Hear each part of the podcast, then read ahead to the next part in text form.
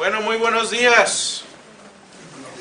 Estamos en la recta final del tercer viaje misionero de Pablo y esta es una de las partes que más me gustan de, de los viajes de Pablo porque vemos cómo se intersecta la historia secular con la historia eh, bíblica.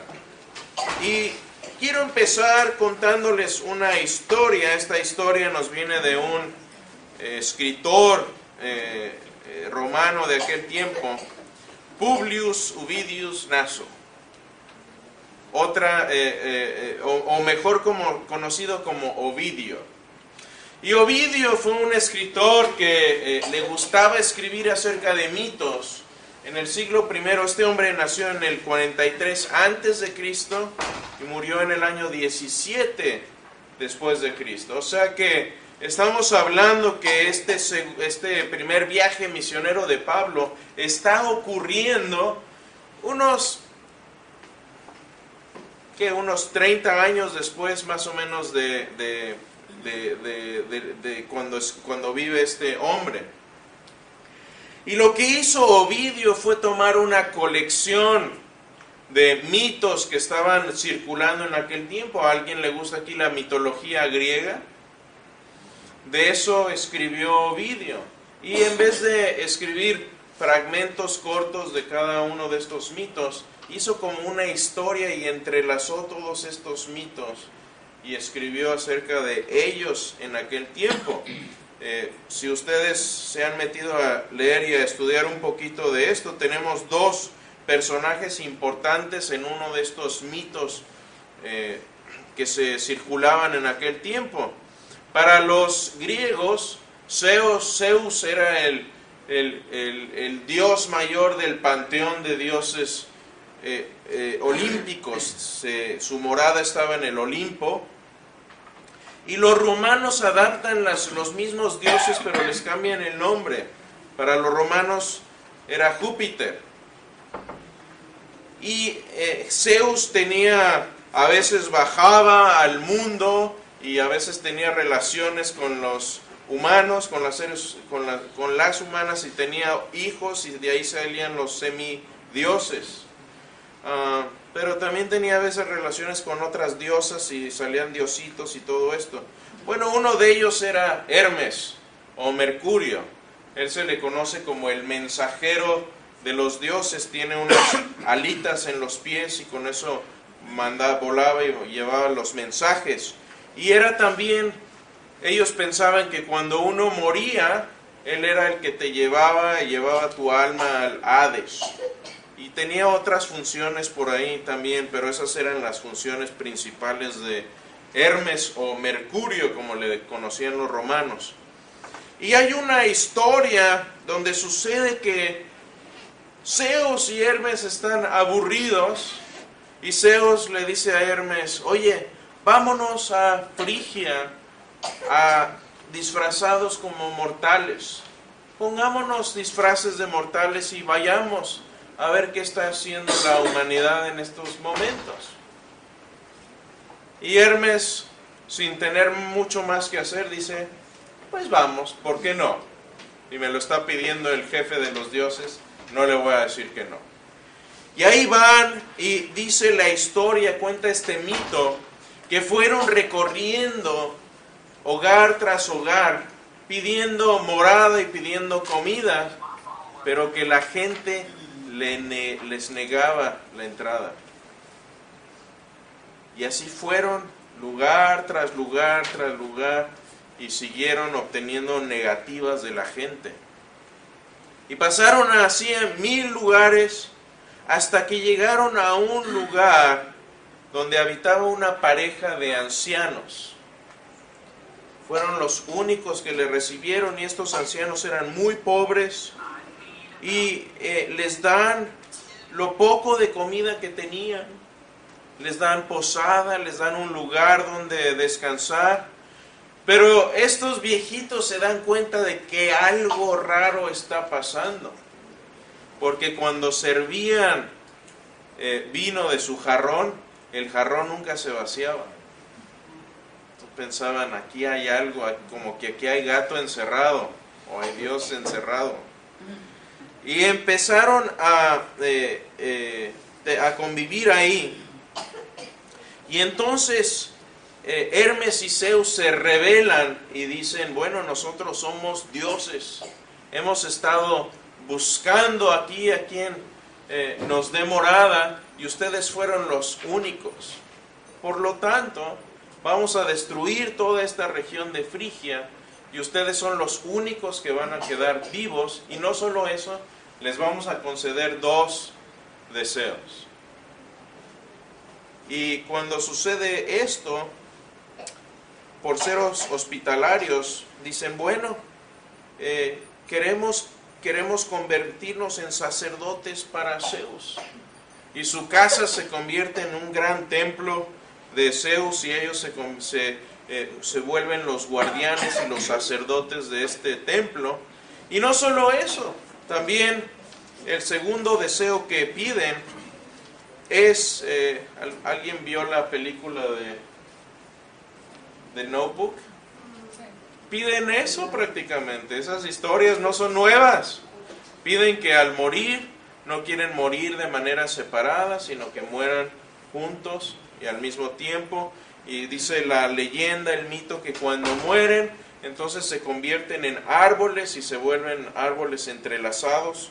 Y cada año, hasta aquel tiempo, decía el mito que se les dejaba una guirnalda como ofrenda para recordar a esta pareja y recordar a los dioses también. Ahora, ¿qué tiene esto que ver?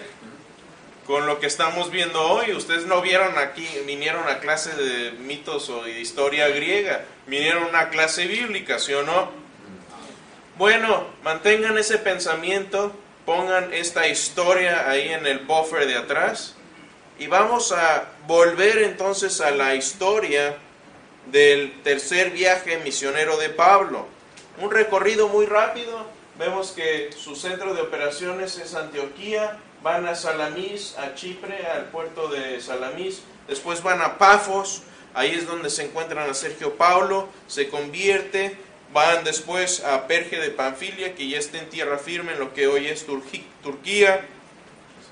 En ese momento, Juan Marcos se regresa, él dice, yo ya no sigo más, se regresa a Jerusalén, pero Pablo sigue hasta Antioquía de Pisidia, vimos ahí que eh, eh, lo dejamos en la sinagoga.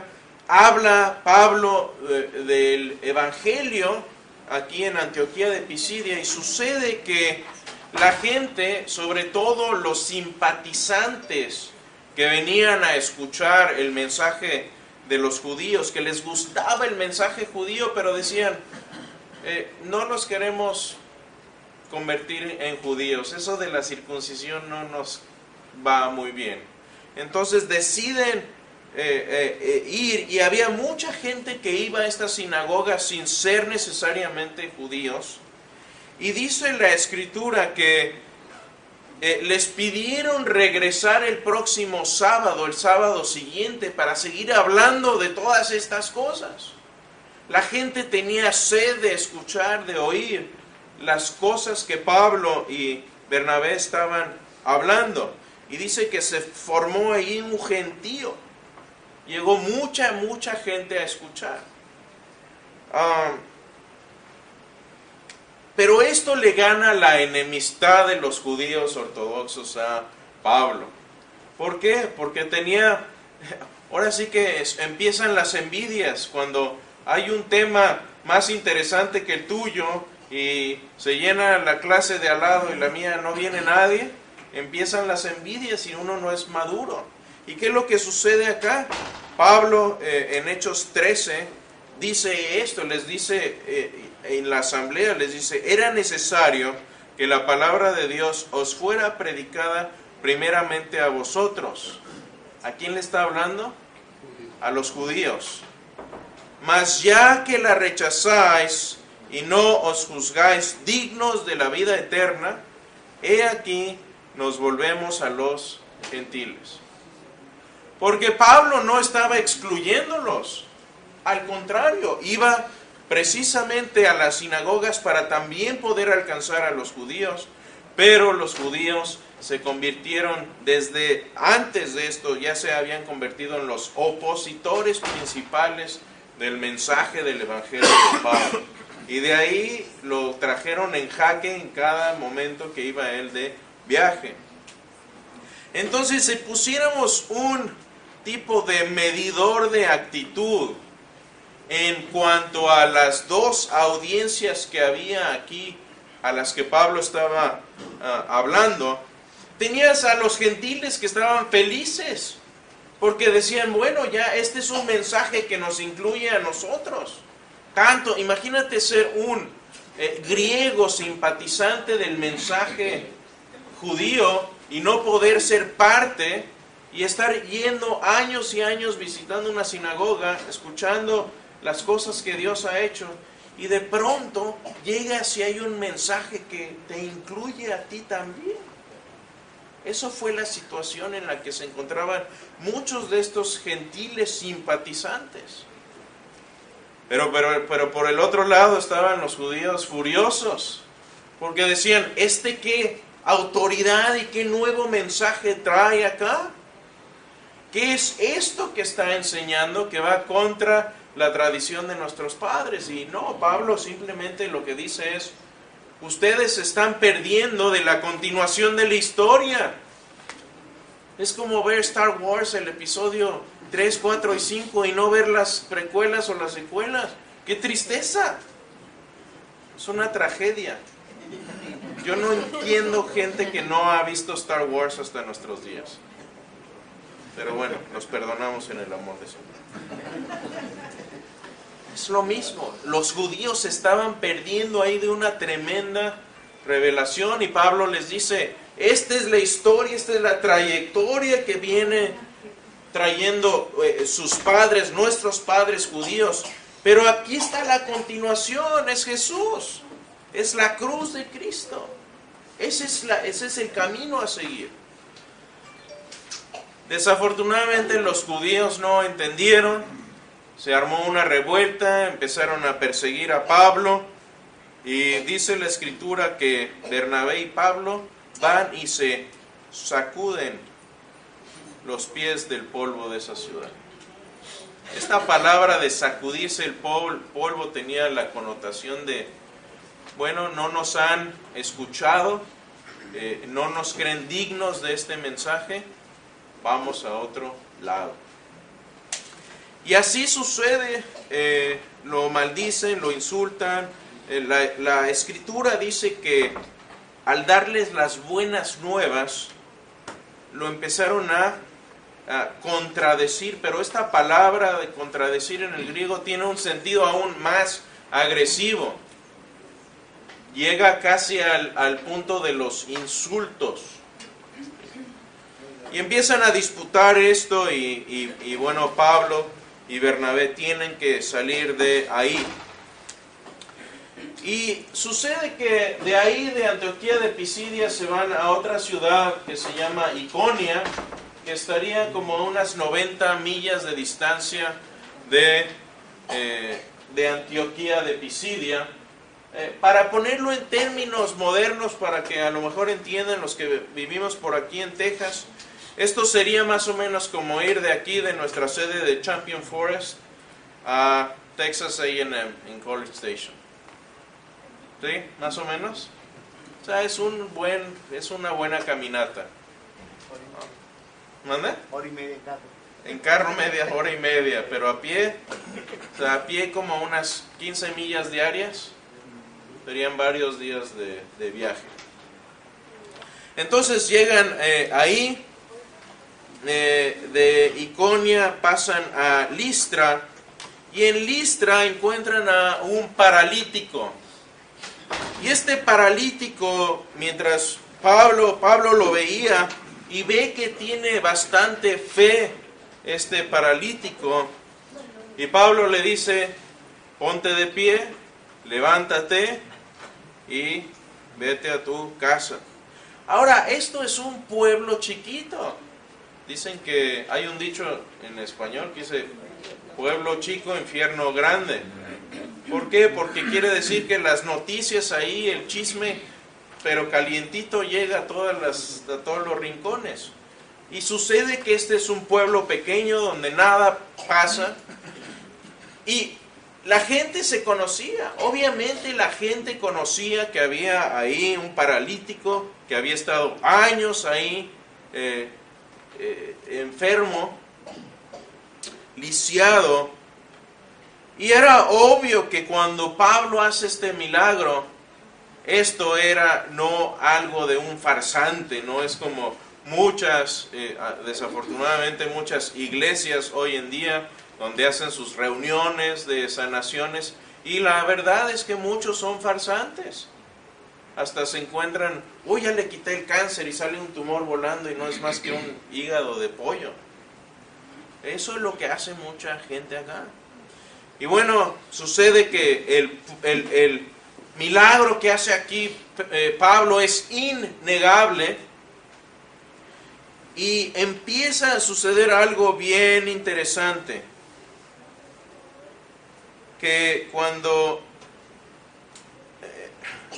por cierto, a toda esa región donde ellos estaban circulando, comúnmente se le llamaba en aquel tiempo Frigia. ¿Ya ven para dónde va esto más o menos? Déjenme cortarles una historia. Los que no llegaron a tiempo, les voy a dar el resumen. Ovidio Naso escribió una, eh, una colección de mitos de aquel tiempo y en uno de estos mitos Zeus, Zeus y, uh, Hermes deciden ir a visitar, hacer una visita a los humanos eh, disfrazados de seres humanos y le dice, bueno, vamos a visitar a los mortales y Hermes dice, ok, vamos. Encuentran ahí a una pareja después de recorrer mil casas que nadie les da morada, no les dan eh, eh, recibimiento, pero llegan a un hogar donde una pareja de viejitos los acepta, les da de comer, les da de beber, ellos se rebelan, dicen somos dioses, eh, pídanos dos deseos, lo que quieran ustedes, ellos quieren servir a los dioses, se hacen sacerdotes, su casa se convierte en un gran Partenón en un templo de Zeus. Y el segundo deseo es que mueren, eh, que querían morir juntos, decían no queremos morir separados uno después del otro, queremos morir juntos, se les concede ese deseo. Algunos dicen que hasta estos días todavía el árbol de Frigia se puede encontrar por allá en alguna región y se convierten en árboles entrelazados y se les pone una guirnalda cada año para recordar esto. Les decía al principio de la historia, ¿qué rayos tiene que ver esto con la historia de Pablo? Bueno, pues este es uno de los tremendos, eh, tremendas coincidencias donde tenemos historia secular y mitos seculares que nos ayudan a entender lo que está pasando en un pasaje donde yo personalmente pienso que ni Pablo ni Lucas conocían de, este, de estos mitos. Porque sucede que cuando llegan a esta región, la gente los confunde con Zeus y con Hermes. Dicen, ah, están haciendo milagros. Debe ser esta historia de la que habla Ovidio, que ya estaba circulando mucho antes de que Ovidio le escribiera y entonces empiezan a traerles, les traen un toro ahí para hacer un sacrificio. Y la gente dice, uy, no nos vaya a ir mal como les fue anteriormente, que eliminaron a toda la gente los dioses porque no les dieron morada. No cometamos el, el error de nuevo. Y empiezan a tratarlos como dioses. Y de hecho, dicen, mira, Bernabé es Zeus y Pablo es Hermes, porque Pablo era el parlanchín, el mensajero de los dioses era el que hablaba. Y dicen, bueno, Bernabé Zeus está ahí nada más viendo qué pasa. Ah, tratan de sacrificar un toro, les traen guirnaldas para honrarlos. Eh, entonces, sucede, Fíjense, esto es lo que dice el, el relato de, de, Hechos 14. Dice, cuando la multitud vio que Pablo lo que Pablo había hecho, alzaron la voz diciendo en idioma de Licaonia, los dioses se han hecho semejantes a hombres y han descendido a nosotros. Y llamaban a Bernabé Júpiter y a Pablo Mercurio porque este era el que dirigía la palabra. Fascinante. Y el sacerdote de Júpiter, cuyo templo estaba en las afueras de la ciudad, trajo toros y guirnaldas a las puertas y quería ofrecer sacrificios juntamente con la multitud. Qué interesante. Tenemos un pasaje mitológico que nos ayuda a explicar por qué esta gente de esta región los confunde con Júpiter y con Mercurio. Porque Pablo, ni Pablo ni Lucas nos dan una explicación más detallada. No vienen y nos dicen, bueno, es que los confundieron con Pablo y con, con Mercurio y con Zeus, con Júpiter, porque había este mito pagando circulando. Yo creo que si Lucas hubiera sabido esta historia, había puesto ahí una nota aclaratoria por lo menos. Pero afortunadamente, si leemos un poco, tenemos eh, acceso a este tipo de, historia.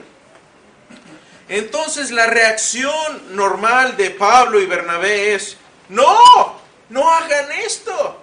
Somos servidores, somos, eh, eh, somos seres humanos. De hecho, venimos a hablar del único Dios. No somos dioses nosotros. Hay uno y ninguno de nosotros es aquel. Y la gente no entiende, de hecho, Sucede que ya los perseguidores judíos no se conforman con dejarlos en paz y que se vayan, sino que los persiguen y los siguen, los siguen persiguiendo hasta Listra y hasta, y hasta Derbe, tienen que salir de ahí. Ah, y, siguen interrumpiendo el paso de, Pablo. quisiera hacer una pausa hasta aquí. ¿Hay alguna pregunta, duda acerca del tema? Mí me parece fascinante que tengamos esta historia mitológica que nos aclare las creencias que estaban teniendo en aquel tiempo. Es, esto es una de las cosas que a mí me dan ánimo de ver que cuando estoy leyendo el libro de Hechos, no estoy leyendo mitos, estoy leyendo historia, porque la historia secular me, alumbra y me corrobora lo que estoy viendo por acá. Entonces, ¿algún comentario? ¿No? Ok. Sigamos entonces. Sobre la parte de la persecución. Sí. O sea, la persecución era simplemente para ponerlos presos o era nada más para sacarlos. No, para matarlos. Ya antes lo habían tratado de apedrear y lo dejaron casi por muerto. Ahí es donde en 2 Corintios habla de todas sus penurias y una de ellas empezó acá, acá es donde lo tratan de, apedrear en una de estas, eh, de estas ciudades. Y, no, era una, era una persecución muy agresiva, muy agresiva, al punto que tenían ellos que salir de ahí para que no se, se armaran más algo. Y vamos a ver en el segundo viaje misionero y en el tercero sigue el patrón, sigue el patrón. Y todo esto obviamente culmina eh, con su muerte después en Roma, porque esto no para eh, cuando lo aprenden ya de regreso en Jerusalén. Es son los judíos mismos levantándole un falso. Y la acusación era, está metiendo al templo eh, gente gentil, gente que no debe estar ahí adentro, y sabemos por inscripciones y placas arqueológicas que eso estaba penado con la muerte. Entonces es el pretexto que usan, pero Pablo no estaba haciendo obviamente nada de eso. Entonces esta persecución, a, ver, si yo tuviera que escoger un aguijón en la carne de Pablo, que no fuera una enfermedad, mi primera opción serían los judíos que no lo dejaban en paz. No creo que sea eso, pero así era, era eh, estaban todo el tiempo sobre Pablo y sobre sus seguidores eh, interrumpiéndoles la labor evangelística. Era tremendo. No era, no era, a ver, a veces sí los encarcelaron, ah, pero los más fanáticos querían matarlos. y sus vidas estaban en, en peligro durante todos estos viajes. Y a, y y a nosotros nos da miedo tocar una puerta para hablar de Cristo o hablarle al de al lado. Es que me va a ver feo. Hello. A Pablo casi lo matan varias veces. Naufragó. Le, lo apalearon. A ver, si uno dice, es que me van a, me van a flagelar, bueno, ahí sí la piensa uno, ¿no? Pero no me va a ver feo. A lo mejor me juzga. No, mano. Pablo tuvo pantalones y tuvo amor sobre todo para ir a la gente y a pesar de todo esto decir, amo suficiente a esta gente como para hablarles el mensaje del Evangelio sin vergüenza y poner mi vida en la línea para que esta gente pueda llegar a la vida eterna. Y es lo que les dice a los judíos en el pasaje anterior que leí de, de Hechos 13, donde dice, Vine, vine a ustedes con este mensaje de salvación, pero ustedes no se creen dignos de la, de la vida eterna. Vamos entonces con los gentiles. Ese fue el... Pero sí, su, su vida estuvo en peligro muchas veces y el principal actor acá, eh, los principales actores o autores intelectuales de eso fueron judíos. Ahora no quiere decir que todos fueran iguales, muchos se convirtieron también. ¿Alguna otra comentario, duda, pregunta? Sí, sí. Yo- me gusta la, la, la- parte donde Pablo estaba notando usted que Pablo no, no sabía quién era y dónde estaba ubicado. Porque muchas veces en nuestra vida se nos sube el ego, cuando nos fueron a adorar, imagino yo, Oh, uno, sí. uno de nosotros me ha dicho, hey, estoy chévere, yo hago las cosas bien, y, y síganme adorando y aquí me quedo sentado cómodo, ¿verdad? Pero no, el hombre sabía a quién le servía y a quién estaba defendiendo, me gusta eso. Yo creo que, gracias, yo, yo creo que ese es un, un gran punto porque parte de, eh, y estamos en esta semana de Thanksgiving, yo creo que la expresión más grande de agradecimiento a Dios que podemos tener es adorarlo a Él dándole su lugar. Y parte de darle su lugar a Dios es reconocer que uno no es Dios, que uno es criatura y que está ahí para darle la gloria a Él. Y eso no es arrogancia de parte de Dios, es simplemente que ese es el lugar que Él merece como el ser máximo, infinito y bondadoso que es. Y la creación del ser humano no es para beneficio de Dios. No es que un día Dios se sintió ahí aburrido como Zeus y como Hermes y dijo, bueno, vayamos a hacer un paseo allá a ver qué están haciendo los humanos, como si Dios no supiera qué estamos haciendo. Y creo que ese es un buen punto. Adorar a Dios no es nada más pararnos un domingo y levantar las manos y cantar un bonito himno. La adoración verdadera es cada día con las decisiones que tomamos a cada momento. Ah, y Pablo sabía, como dices, hermano, estaba bien consciente de cuál era su lugar, porque cuando la gente nos adula, ahí es donde nos damos cuenta quiénes somos. ¿Qué vas a hacer con la adulación? ¿Te vas a quedar ahí a chuparla como esponja y decir, venga, como estrella de rock? Apláudanle, denle duro para que mi ego se infle, o vamos a decir, no, esto que están haciendo no se debe hacer, esto es parte de lo que ustedes deben estar haciendo, pero para Dios, no para uno. En fin, buen comentario. ¿Alguna otra? Están muy callados hoy, hermano. ¿Les cayó mal el pavo o fue mucho, mucho pavo? Bueno, al llegar a este punto sucede algo muy interesante. ¿De dónde era Pablo originario? De Tarso. A ver, ya estaban ahí, a unas escasas millas, obviamente no está tan cerquita, pero ya está a, un- a una distancia muy corta eh, la ciudad de Tarso. la ciudad de Pablo, el lugar donde Pablo eh, creció por ahí. Lo más normal era que Pablo hubiera dicho, ¿sabes qué? Vamos a agarrarnos un sabático, ¿por qué no nos regresamos por acá? Llegamos a Tarso y ya nos bajamos a Antioquía y ya terminamos nuestro viaje. ¿Saben qué hizo Pablo? Dio la vuelta y dijo, todas estas iglesias que hemos fundado, todos estos líderes que hemos, que hemos puesto, vamos a visitarlos y vamos a animarlos de nuevo. ¿Qué importa que estén los judíos ahí persiguiéndonos? Vamos de, de regreso.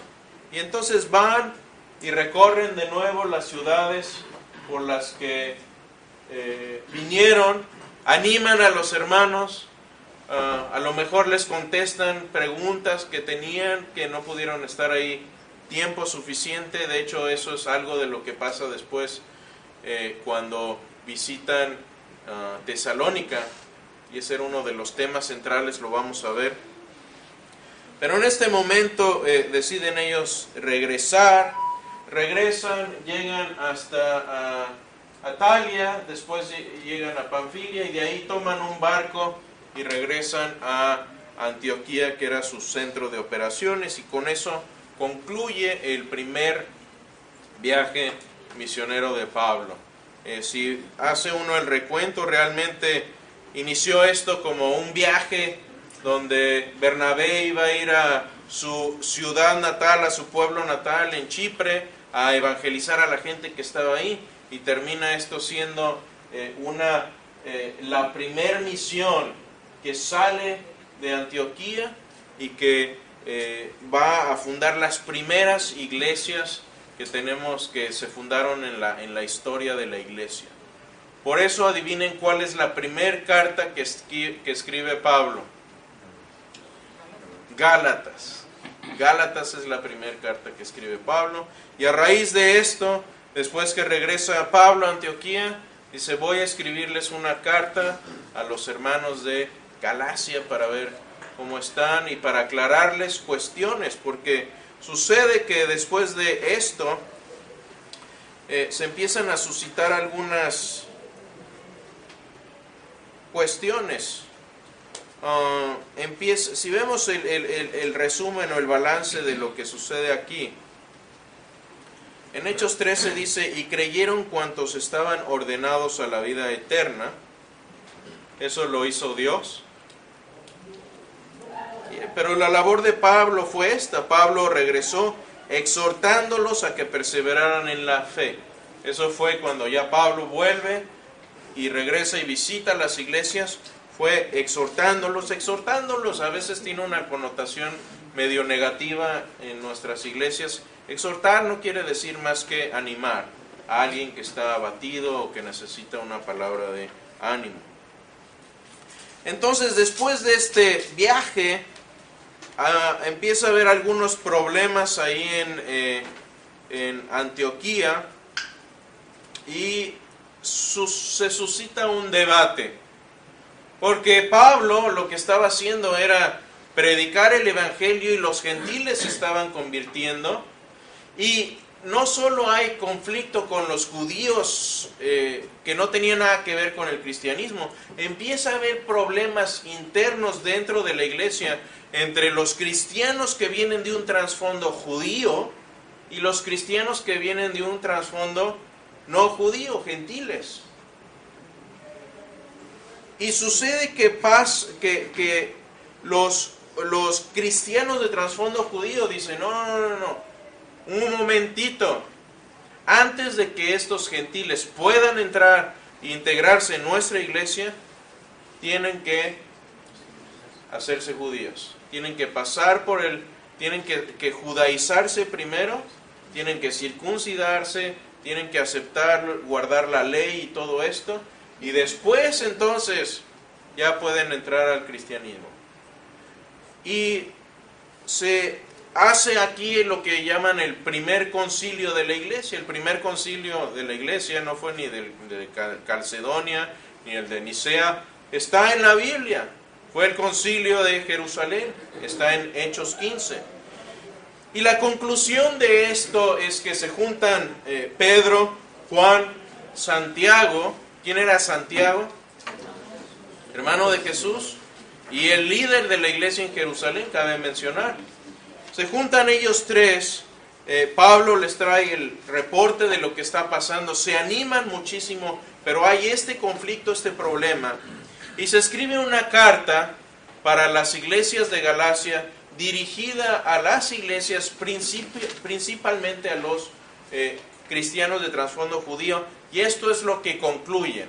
Lo que concluyen es, no deben guardar la ley, no es necesario que guarden la ley, que se judaicen, que se circunciden, etcétera, etcétera. No les vamos a poner esa carga, dicen los líderes de la iglesia, pero sí vamos a guardar algunos li- lineamientos para guardar la relación y para no ser tropiezo a los eh, judíos. Concluyen cuatro cosas. Primero, no se puede comer comida sacrificada a los ídolos.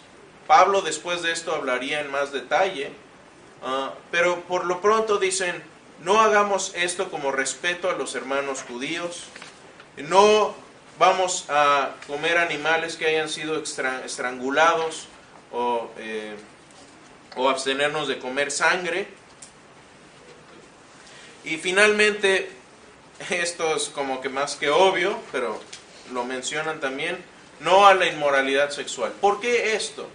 Porque muchos que venían de, de trasfondo gentil estaban acostumbrados a ir a los templos donde había, donde había sacerdotisas que hacían las veces de, de, de- oráculos para tener com- comunicación con los dioses y la comunicación con los dioses era a través de actos sexuales a veces y de drogas y cosas así.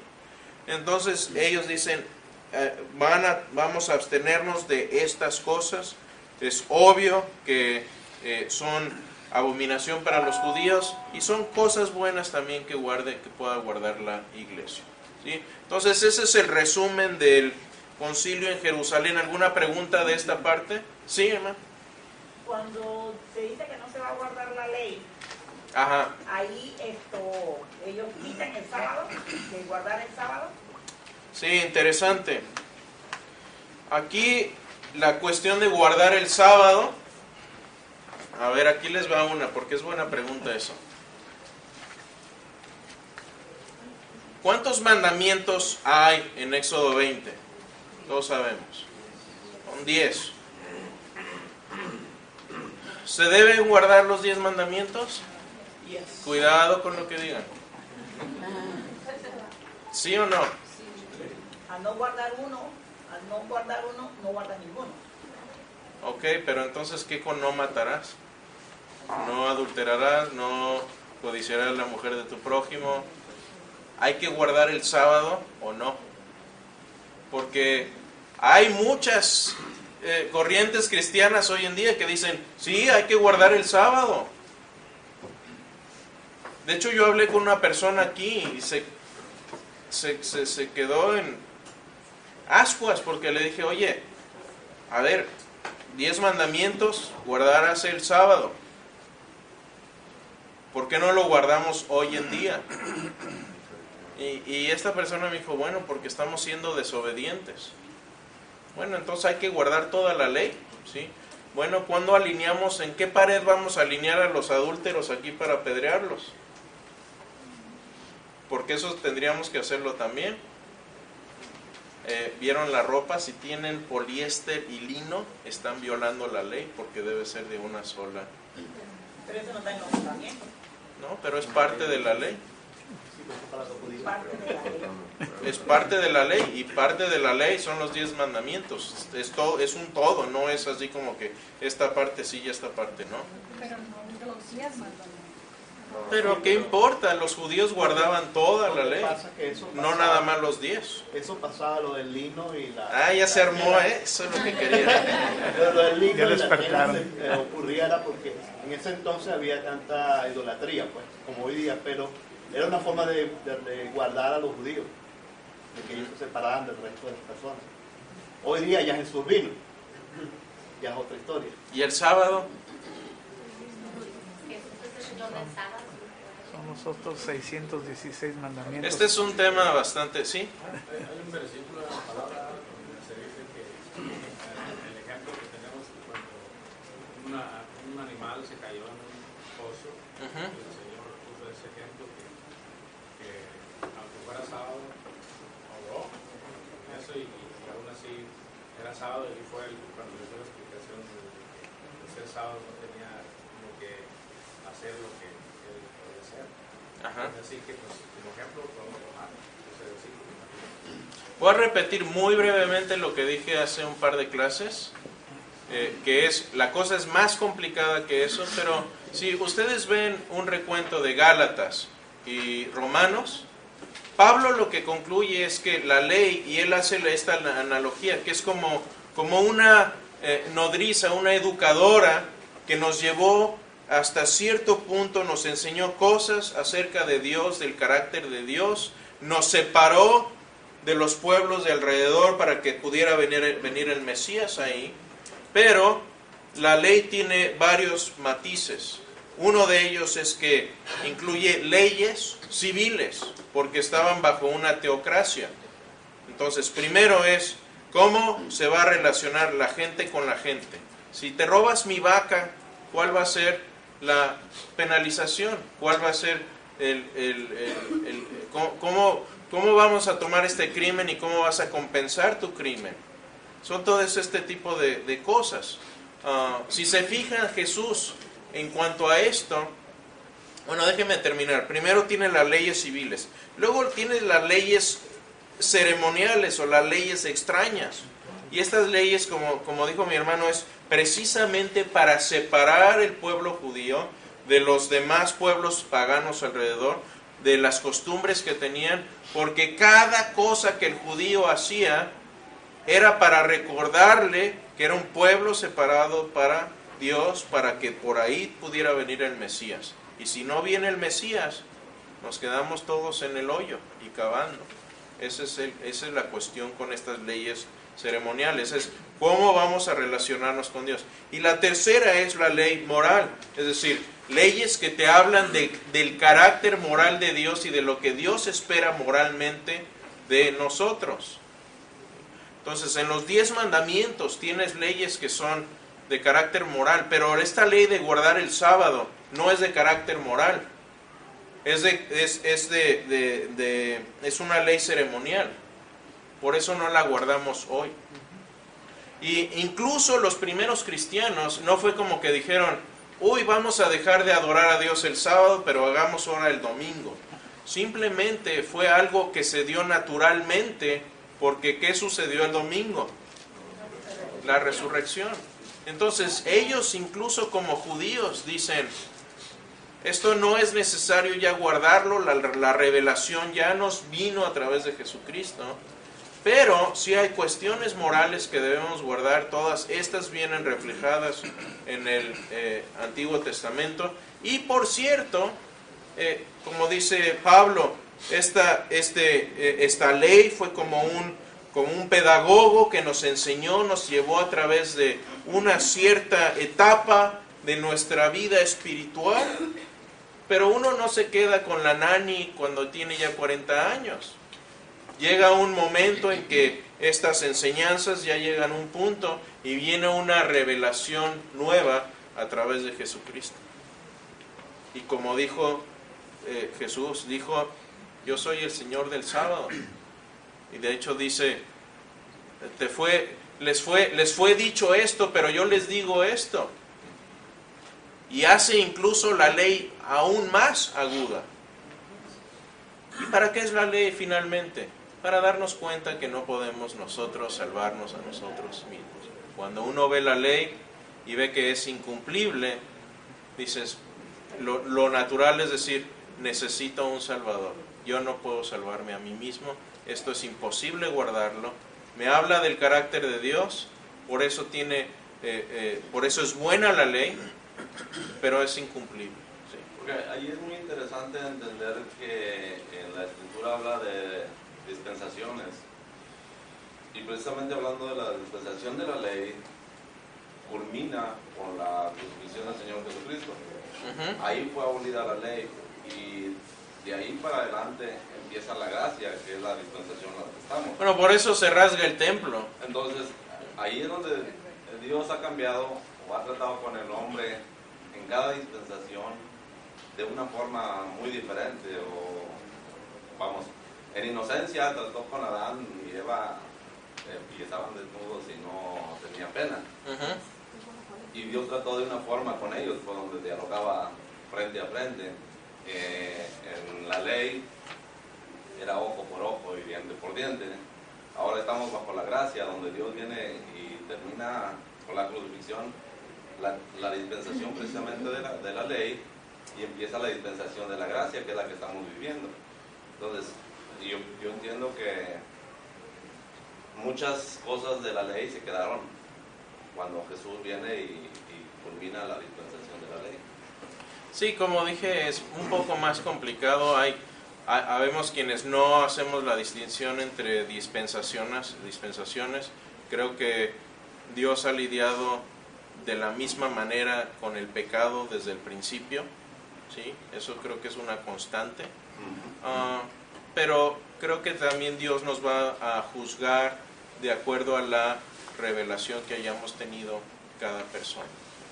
Eh, ya ahí nos meteríamos en otras cuestiones más complicadas de teología y ya no nos da tiempo. Sí, Yo tengo entendido que no fueron ellos los que cambiaron el día. sí, Buena- fueron los cristianos. No.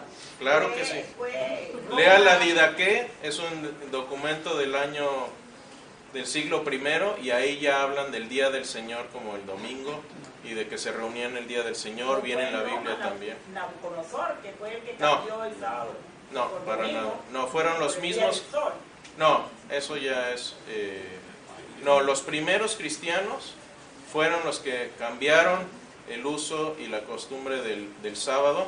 Y, y hay varias razones. Una de ellas es que, eh, eh, por ejemplo, muchos romanos se emborrachaban el sábado y entonces el domingo estaban todos crudos.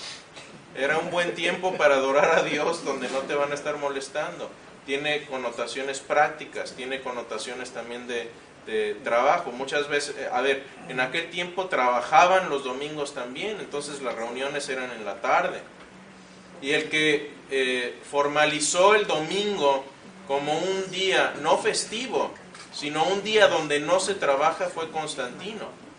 Pero él no dijo, ahora vamos a adorar a Dios el domingo. No, él simplemente dijo, ya está adorando a la gente el domingo, hagámoslo un día donde no se trabaja.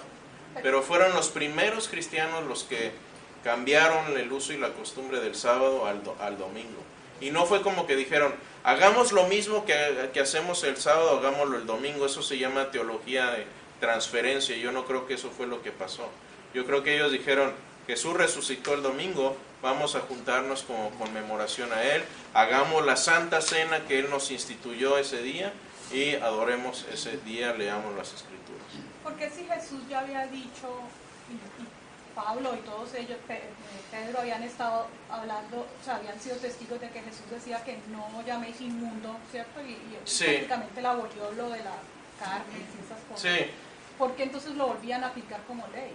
Aún sabiendo no lo aplicaron como ley, esto no dijeron, esto es una ley. Lo- si tú ves la resolución es, es un punto de respeto a los cristianos judíos que tenían como costumbre eh, evitar estas Pero era cosas. una condición para ser No, era un lineamiento donde dijeron, como iglesia vamos a estar de acuerdo, es, es como aquí en Champion Forest.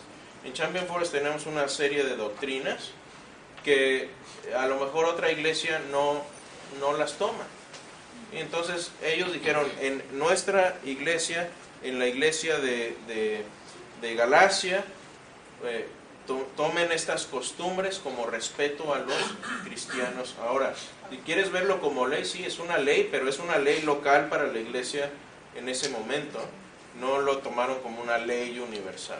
Pero cuando la gente habla que es que el caballito de batalla de, de ciertas religiones, así sean cristianas, en cuanto a, a la comida de carne, de Sí. cerdo y estas cosas, eh, dice eso es una ley donde Dios dijo que no se debería comer carne de marrano, por decir.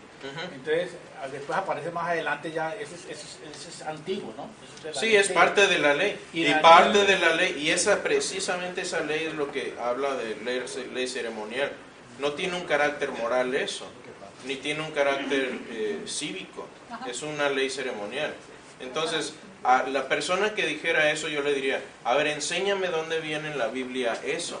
Y te van a sacar un pasaje del Antiguo Testamento.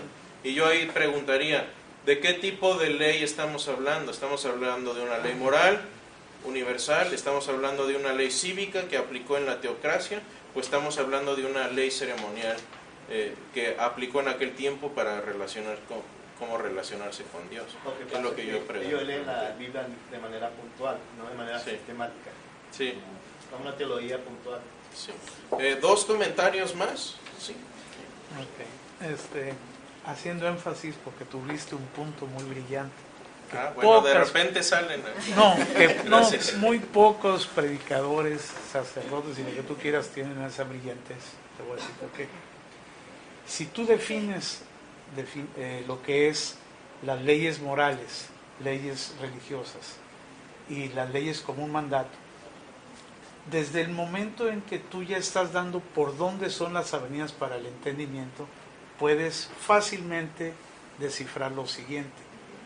Dijo en el Nuevo Testamento, no he venido a abrogar la ley, sino a darle cumplimiento. Y otros le agregan o perfeccionarla. Número dos, como otro, como un diámetro para poder entender lo que dices. La letra mata, mas el espíritu vivifica. ¿Por qué lo El digo? contexto es, es la ley, claro. ¿Por qué lo digo? Si tú puedes estar examinando cada parte, eh, la verdad te vaya a conducir a la verdad, es decir, al razonamiento que Dios te dio, ¿sí? Para poder entender las cosas. Entonces, para mí fue un punto brillante el que lo digas porque no po- pocas personas lo pueden manejar. Y, y es una discusión muy grande. Por ejemplo, ahorita yo estoy conviviendo con una persona que el, el- si llega a comer un animal es porque lo acaba de matar. Así. Así. Y no te come nada y, y la ves delgadísima y, y De está la- sana. De la vaca a la boca. Sí, sí, al- to- totalmente, así, así, así, y- y le escuchas y te contesta bíblicamente todo, todo, todo, todo, y, ah, y te saca exactamente el cómo. Pero a donde yo voy es lo siguiente, que cada cosa que se hizo en la palabra o es que está escrita es una revelación para nosotros, tiene un significado y un momento. Sí, por ejemplo, la circuncisión, que era el pleito que les- lo que estamos, vamos, están discutiendo en ese momento. Si no eres hijo judío, ¿por qué te tienen que circuncidar? ¿Y por qué tiene que ser un signo de que eres hijo de Abraham o hijo de Dios? ¿Me explico? Entonces, en ese momento Dios los ilumina y concluye. No hay que hacerlo.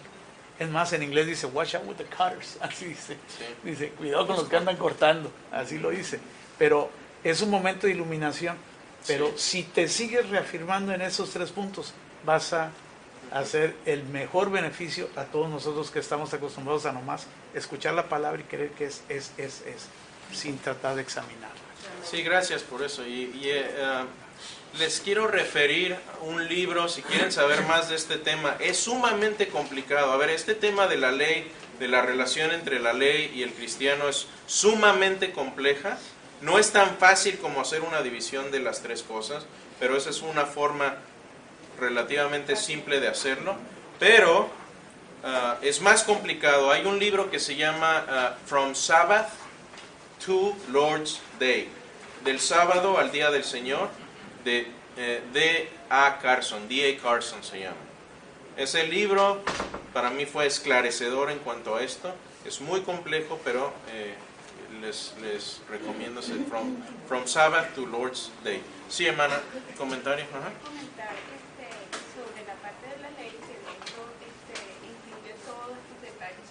son muy importantes. Ujú. Hay una parte donde está en Lucas 10, 27, que le dicen, Jesús le respondió, ¿sabes qué dice los libros de la ley? El maestro de la ley respondió, ama a Dios con todo lo que piensas, con todo lo que vales, con todo lo que eres, y cada uno debe amar a su prójimo como se ama a sí mismo. Resumen de la ley, claro. Toda la ley. Sí. Entonces, en estos dos, el resumen, toda la ley es es Claro. amarnos a sí mismo y amar al prójimo. Sí. Y allí no se no está olvidando la ley. Sí, y, y la revelación de Cristo, como dice, una, es una revelación aún más perfecta. La ley nunca fue una ley permanente, universal, tuvo su lugar y su momento. Gracias por eso. Sí, Eliseo, último comentario que ya nos pasamos No sé, cinco minutos. he, he leído eh, en 1 Corintios 10, 27 algo cerca así como de la comida. Dice, si algún incrédulo os invita y queréis seguir, que todo lo que os ponga delante coméis sin preguntar nada por motivos de conciencia. Sí, ah, eh, eh, eh, tiene que ver con las resoluciones que se toman aquí. Por, por motivo de conciencia y por respeto a la conciencia de los cristianos judíos, vamos a acordar hacer esto, no porque sea un mandato de la ley, sino como un acuerdo al que vamos a pegarnos como iglesia. Ese es el para sentido. tener una buena convivencia. Sí, exactamente. Bueno, terminemos, eh, ya se nos pasó el tiempo, pero eh, pensemos en el gran y majestuoso alcance de Dios a través de esto que, que ha hecho Pablo. Dice, eh, Hechos 15, dice, creemos más bien que somos salvos por la gracia del Señor Jesús, de la misma manera que ellos también los son. Nuestra meta estos temas son difíciles, son interesantes, pero nuestra meta, meta final no es hacer teología. Nuestra meta final es servir. Servir a nuestro prójimo, servir al que necesita eh, del mensaje del Evangelio. No nos quedemos, a ver, a mí me encanta la teología, me encanta leer, me encanta estudiar, pero no nos quedemos ahí nada más. Tenemos que bajar esto a nuestros pies. El pastor David dijo una vez, una buena religión no es lo mismo que una buena vida. No nos hagamos religiosos, usemos la teología para lo que debe ser, para bajarla a nuestros pies.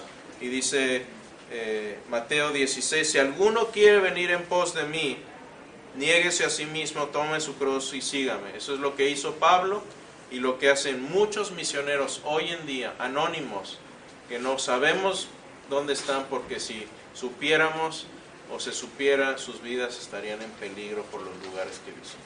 Oremos también por ellos.